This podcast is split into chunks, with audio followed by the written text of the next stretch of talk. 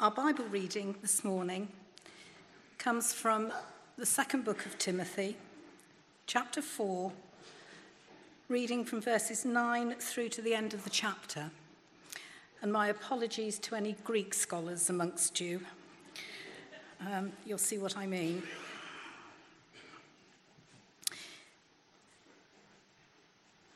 So, starting at verse 9 of 2 Timothy 4. It's page 1197 in the church Bibles. Do your best to come to me quickly, for Demas, because he loved this world, has deserted me and has gone to Thessalonica. Crescens has gone to Galatia, and Titus to Dalmatia. Only Luke is with me. Get Mark and bring him with you, because he is helpful to me in my ministry. I sent Tychicus to Ephesus. When you come, bring the cloak that I left with Carpus at Troas, and my scrolls, especially the parchments. Alexander, the metal worker, did me a great deal of harm. The Lord will repay him for what he has done.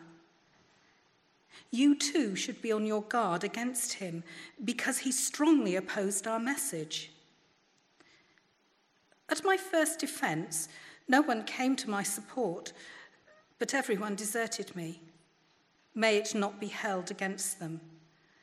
But the Lord stood at my side and gave me strength so that through me the message might be fully proclaimed and all the Gentiles might hear it and I was delivered from the lion's mouth. The Lord will rescue me from every evil attack and will bring me safely to his heavenly kingdom. To him be glory forever and ever. Amen. Greet Priscilla and Aquila and the household of Onesiphorus. Erastus stayed in Corinth, and I left Trophimus sick in Miletus. Do your best to get here before winter. Eubulus greets you, and so do Pudens, Linus, Claudia, and all the brothers. The Lord be with your spirit. Grace be with you. Amen. Well, didn't Josie do well reading all those names? well done, Josie.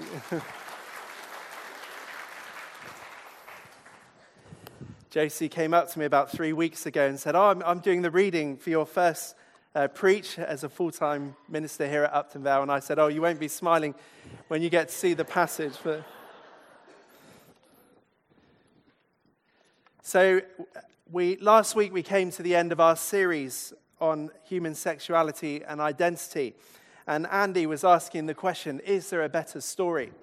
And I'd encourage for those of you who maybe didn't hear all of those uh, sermons to go back online and listen to Andy as he unpacks uh, all the different uh, challenges we face as a culture today, asking the question is there a better story that we find contained within this precious book? This week, we'll be ending our series alongside the Better, Ser- Better Story series uh, to Timothy. And uh, throughout the weeks, uh, you may have noticed we've been going through uh, this letter, and it's my joy to bring this letter to a conclusion now today. Now, the reason we've run both of these series alongside one another is because often the challenges and the issues uh, that we face in today's culture were no different to what the first century Christians were facing. Um, yes, there are differences. Yes, it's not exactly the same, but there are definitely similarities, as we saw particularly in last week's text. But let's now look to 2 Timothy as we come and bring this series to an end. Paul had uh, finished his missionary work. He had been released from house arrest, where we last saw him at the end of Acts, in Acts 28. And then, sometimes in the, sometime in the mid 60s AD, um, 2 Timothy was written, not directly after 1 Timothy, they were written separately.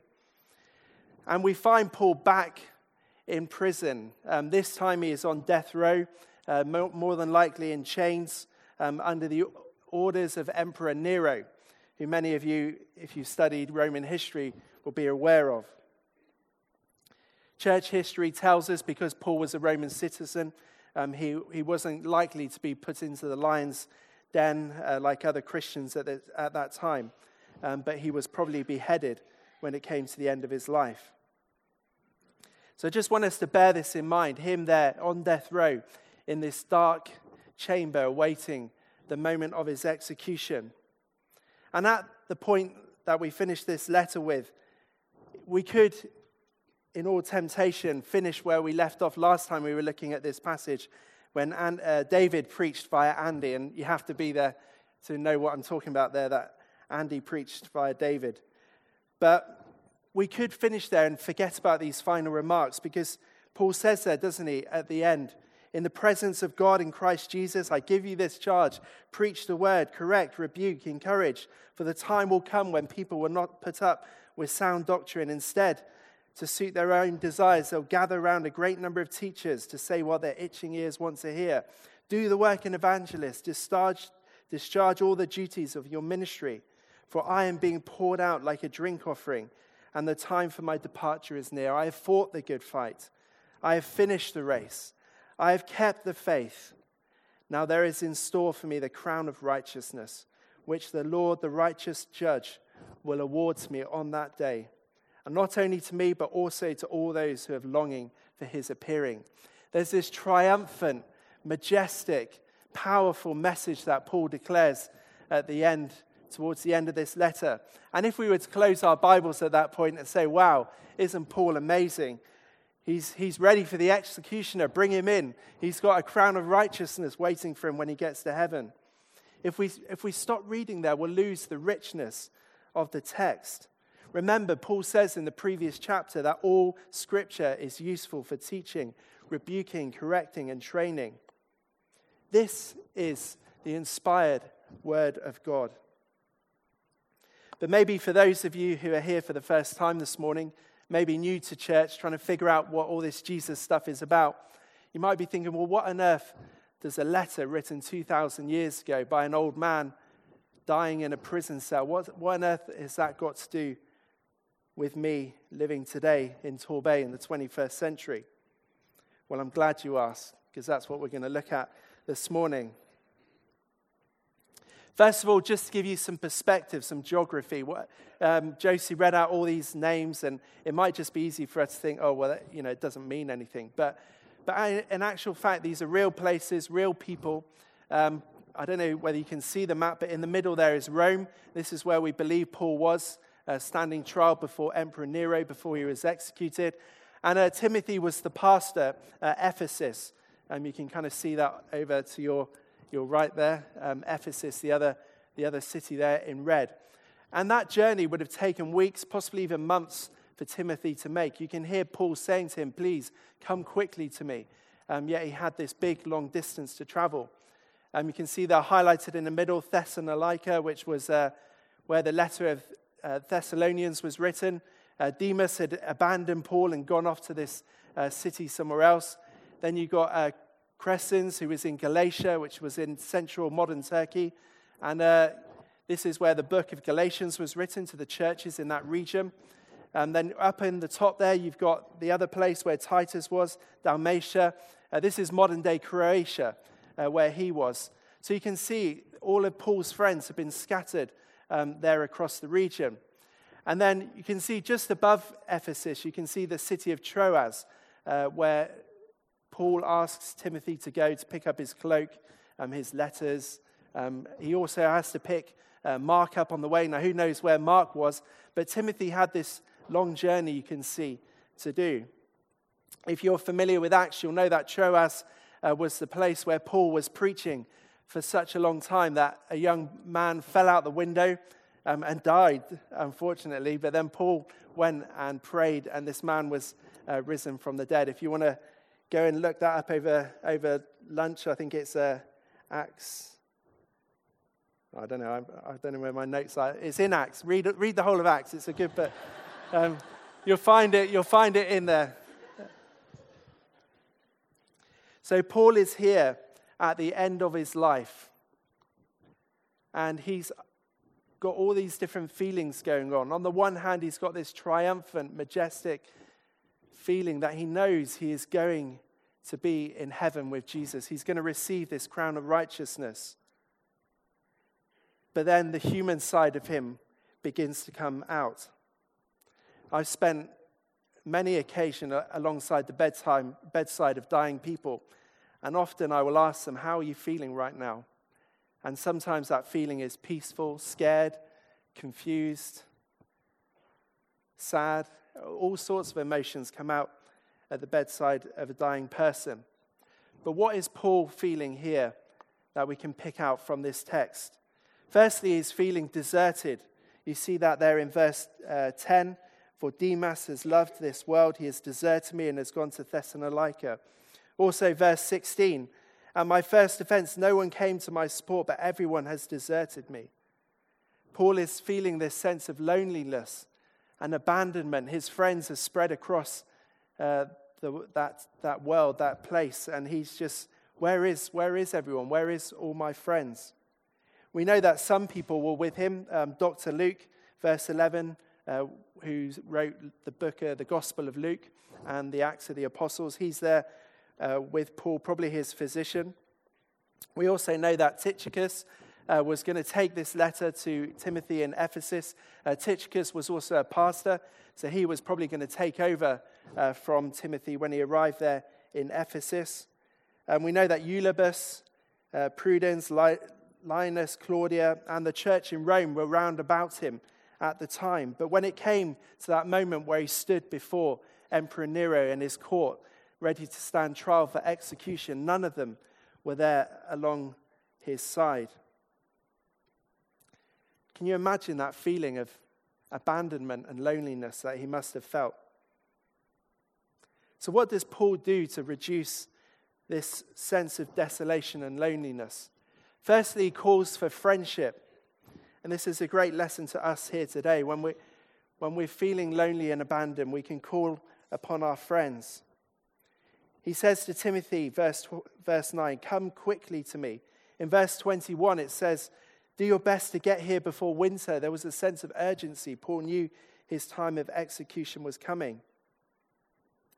Demas had abandoned him. Demas was a great colleague of Paul. You can see that in Colossians 4:14 and Philemon 24. Demas was a great colleague but had abandoned him. And he also calls for him to bring Mark along with him. Now, again, if you look back into the book of Acts, um, Acts chapter 15, you'll know that John Mark, as he was known, or John, or sometimes Mark, uh, was someone that Paul fell out with Barnabas over. Mark was someone who was coming and helping them, but Paul and Barnabas fell out because he didn't want this man to be with him because he abandoned them before. But you can see now that this relationship has been healed, and Paul is calling for his friend to come to him once again. Paul is so excited about Timothy coming. At the beginning, beginning of the letter in chapter 1, verse 4, he says, It brings me great joy when you come to me. Secondly, then, he's calling for these warm clothes. He wants him to bring uh, the cloak to him in verse 13. I don't know what that cloak was made of, why Paul wanted it particularly, why it's in Troas and not with him in Rome. We don't, we don't have those details, but we know he craves um, that warmth and that comfort. He's also asking for his books and his parchments or his scrolls uh, to come to him, um, for Timothy to bring those. And again, we don't know why he wanted them. I, I like to think, I like to speculate about what was going on here. And I want to imagine them sat around in the in that uh, dungeon chamber with uh, Mark, who's come along, and Luke, Dr. Luke, who's there, and Timothy. And he just says, Look, guys, this is the work that I've been, these are the things that I've been working on. Uh, these, this is all these great stories um, about the Lord Jesus Christ. Why don't, why don't you guys write a gospel about Jesus? Mark was there. Why don't, Mark, why don't you write um, a gospel? Dr. Luke, why don't you put some information together about who Jesus is? Now, that's pure speculation. That's not here in our Bibles anywhere, but you can just imagine it, can't you? These amazing pieces of information that Paul has gathered over the years that he's handing on to those who he's been mentoring. And then lastly, forgiveness. This is, this is amazing. He's facing this, he's been deserted by his friends. And then in verse 16, he says, At my first defense, no one came to my support, but everyone deserted me. May it not be held against them. May it not be held against them. Those are familiar words, aren't they? Maybe Paul was thinking back to Acts 7 when Stephen um, was being stoned before him. And at the moment when Stephen was about to die, he said, Lord, forgive them. Or even as far back as, as that moment when Jesus hung on the cross and he says, Father, forgive them, for they do not know what they are doing. In this moment of sadness and loneliness, Paul didn't turn and become bitter and twisted and say, oh, well, they're, you know, re- I'm angry with them and I'm sad with them. He just stated the fact they've abandoned me. But in their abandon them, the Lord may it not be held against them. God will forgive them. I will forgive them. And that's a lesson to each and every one of us this morning as we seek to find forgiveness for those who have let us down. And I just want to apologize to anyone uh, here in this church who's felt a sense of loneliness and abandonment. We are praying hard as a church about how we can make people feel included and welcomed. And I want to say to you this morning if you've felt let down by us, please get in touch, uh, contact us via the church office, contact me, um, and we would love to find ways in which we can make you feel more included in our church fellowship. Because the reality is that loneliness comes in different forms. For some of you, it may come in the form of bereavement. For some, there may be a sense of feeling lost in the crowd. For some, it's isolation, physically or emotionally. Am I the only one who's going through this? Sometimes loneliness comes through our circumstances, through addiction, through our age. We look around and see our friends are slowly passing away, and we feel like we're the only one left. Maybe you felt misunderstood in the past. I just want to say to you this morning that Jesus sees you, and Jesus is with you in that loneliness. So, what's the second thing that Paul is feeling? Firstly, he's feeling deserted. Secondly, he's feeling opposed. Verse 14, we see there that Alex, the metal worker, did me a great deal of harm, but the Lord will repay him for what he has done. You too should be on your guard against him because he has strongly opposed our message. Now, again, Alexander was a very popular name at that time. Many of you will have heard of Alexander the Great. Uh, so many people name their children Alexander after him. And we don't know who Alexander is, there's lots of speculation. Again, I, li- I like to think about him maybe being one of the um, tradesmen living in Ephesus. And again, if you look back um, in Acts, um, you'll see that there was a riot in Ephesus because all the tradesmen who used to make idols to all these different gods, uh, they had no business left because everybody was turning to Jesus Christ. And therefore, everyone was getting rid of their idols. No one wanted any idols. So all the tradesmen came together and they had a riot um, against Paul. And I wonder whether Alexander was one of those people who were opposing the church because he was losing out on trade. It'd be like the betting shop uh, people or the nightclub owners coming along to church on a Sunday and complaining that no one's going into their places of uh, business because everyone is turning to Jesus Christ in the community. But obviously, Alexander, the metal worker, has done Paul a great deal of harm. Not just a little bit of harm, a great deal of harm. He strongly opposed not only Paul, but opposed the message that he's preaching, the message that Jesus Christ is risen from the dead. And he tells Timothy to be on your guard. Again, another clue that this man quite possibly was in Ephesus, where Timothy was a pastor. Be on your guard against this man. But remember that it's the Lord who will repay. It's not up to Timothy to take revenge. It's not up to Paul to take revenge. And neither is it up to us to take revenge when people have opposed us or wronged us. In another letter that Paul wrote to the church in Rome, he said these words Do not repay anyone evil for evil. Be careful to do what is right in the eyes of everyone. If it is possible, if it is possible, as far as it depends on you, live at peace with everyone. Do not take revenge, my dear friends, but leave room for God's wrath. For it is written, And this was written in Deuteronomy 32:25. It is mine to avenge. I will repay, says the Lord. So here we have Paul giving us this wonderful example in the book of Romans. It's not when, when someone's wronged you, when someone's hurt you, try, if at all possible, to be at peace with those people. But if that peace is impossible, don't, don't carry on feeling angry. Don't carry on seeking revenge because it's you're the one who's being hurt then.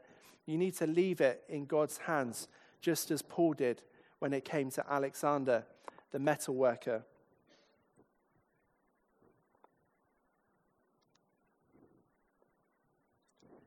So, what's Paul feeling? Deserted, opposed. But then comes this wonderful moment where he talks about how that Jesus is standing with him, the Lord is standing with him, which is the title of today's message. At my first offense, no one came to my support, but everyone deserted me. May it not be held against them. But the Lord stood at my side and gave me strength.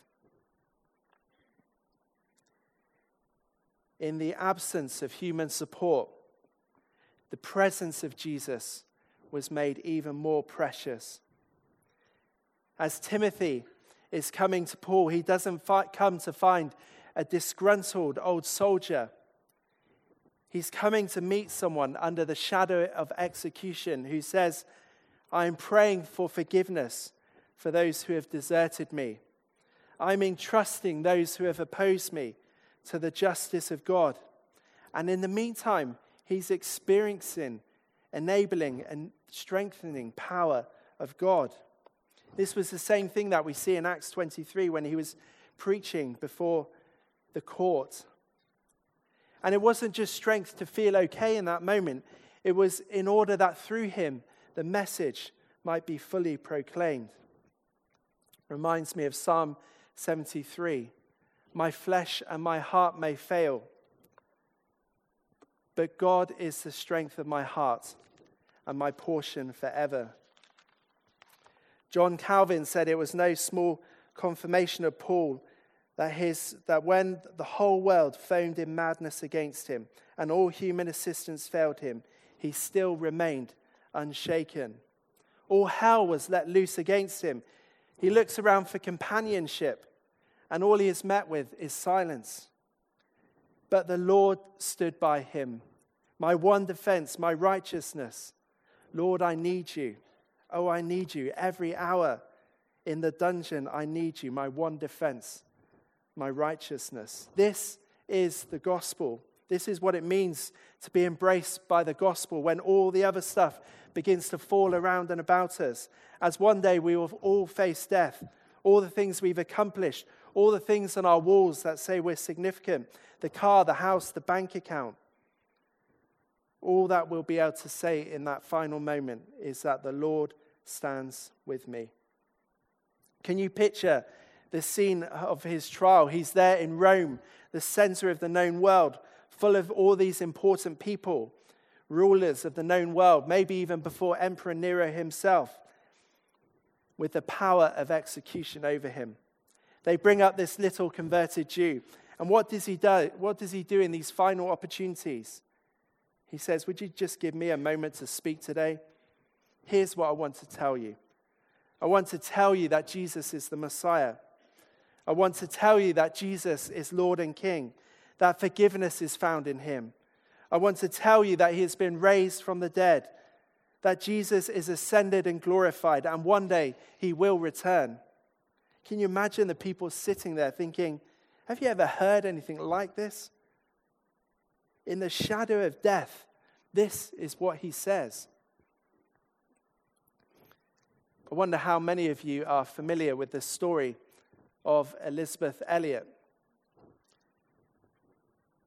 She was married to a man called Jim Elliot. Jim and his colleagues landed a plane on the 2nd of January 1956 in the remote jungle of Ecuador, where they wanted to bring the love of Jesus to the Waorani Indians.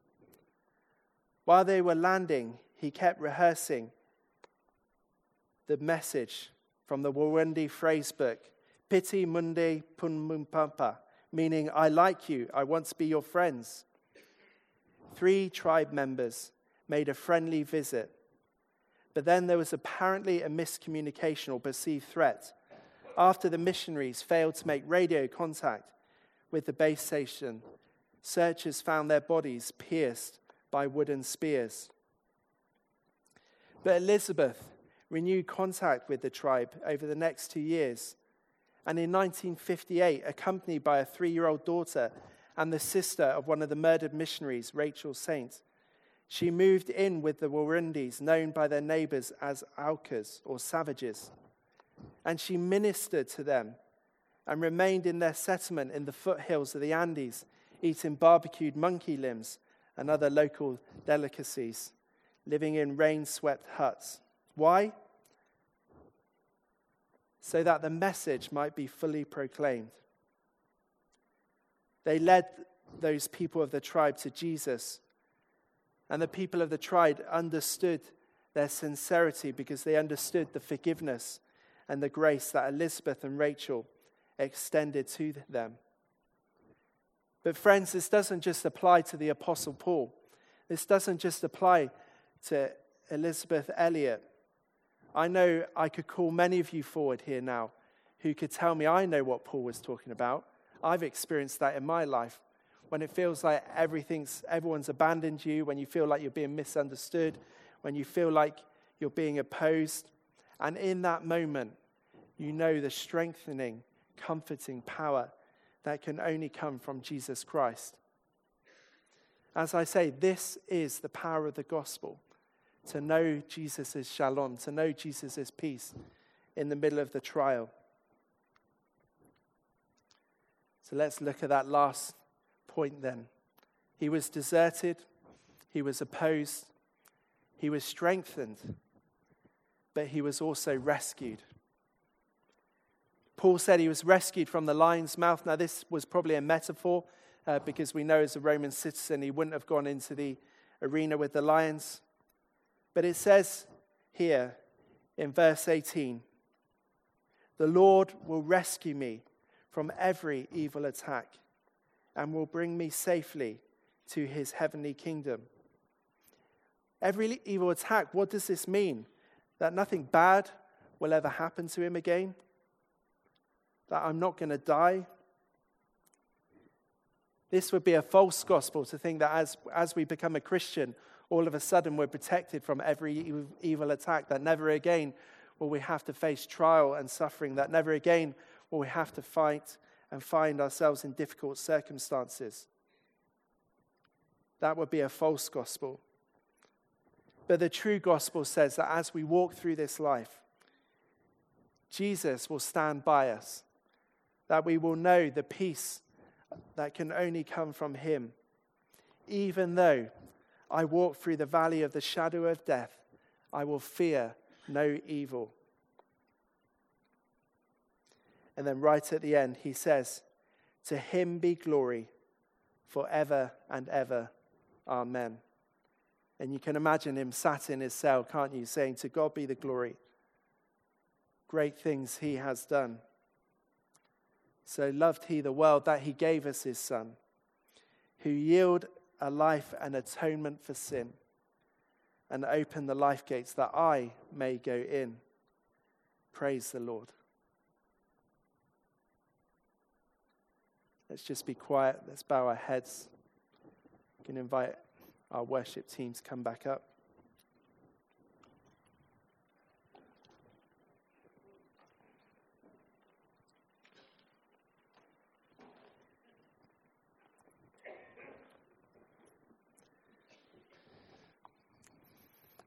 I know for a fact that there are people sat here this morning um, who are here for the first time.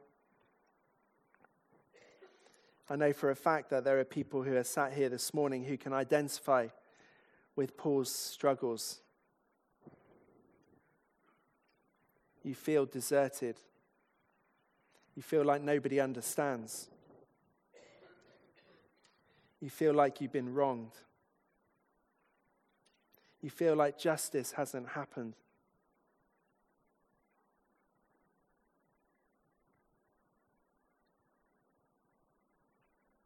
If you find yourself in that place this morning,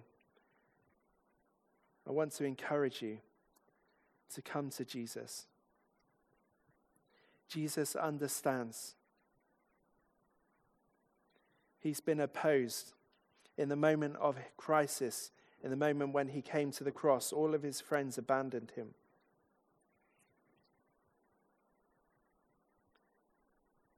He was despised so that we might live.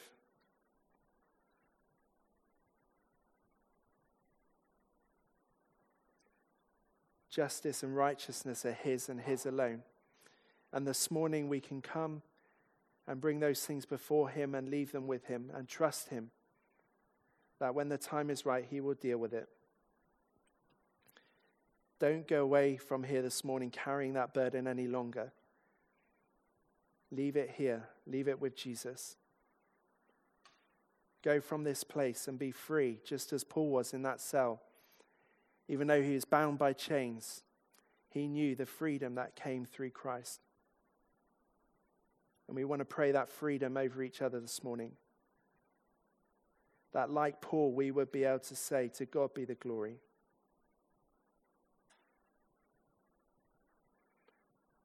And that's what we're going to do now as we enter into a time of worship. To give Him all the glory, give Him all the praise, and to recognize that He is with us no matter what.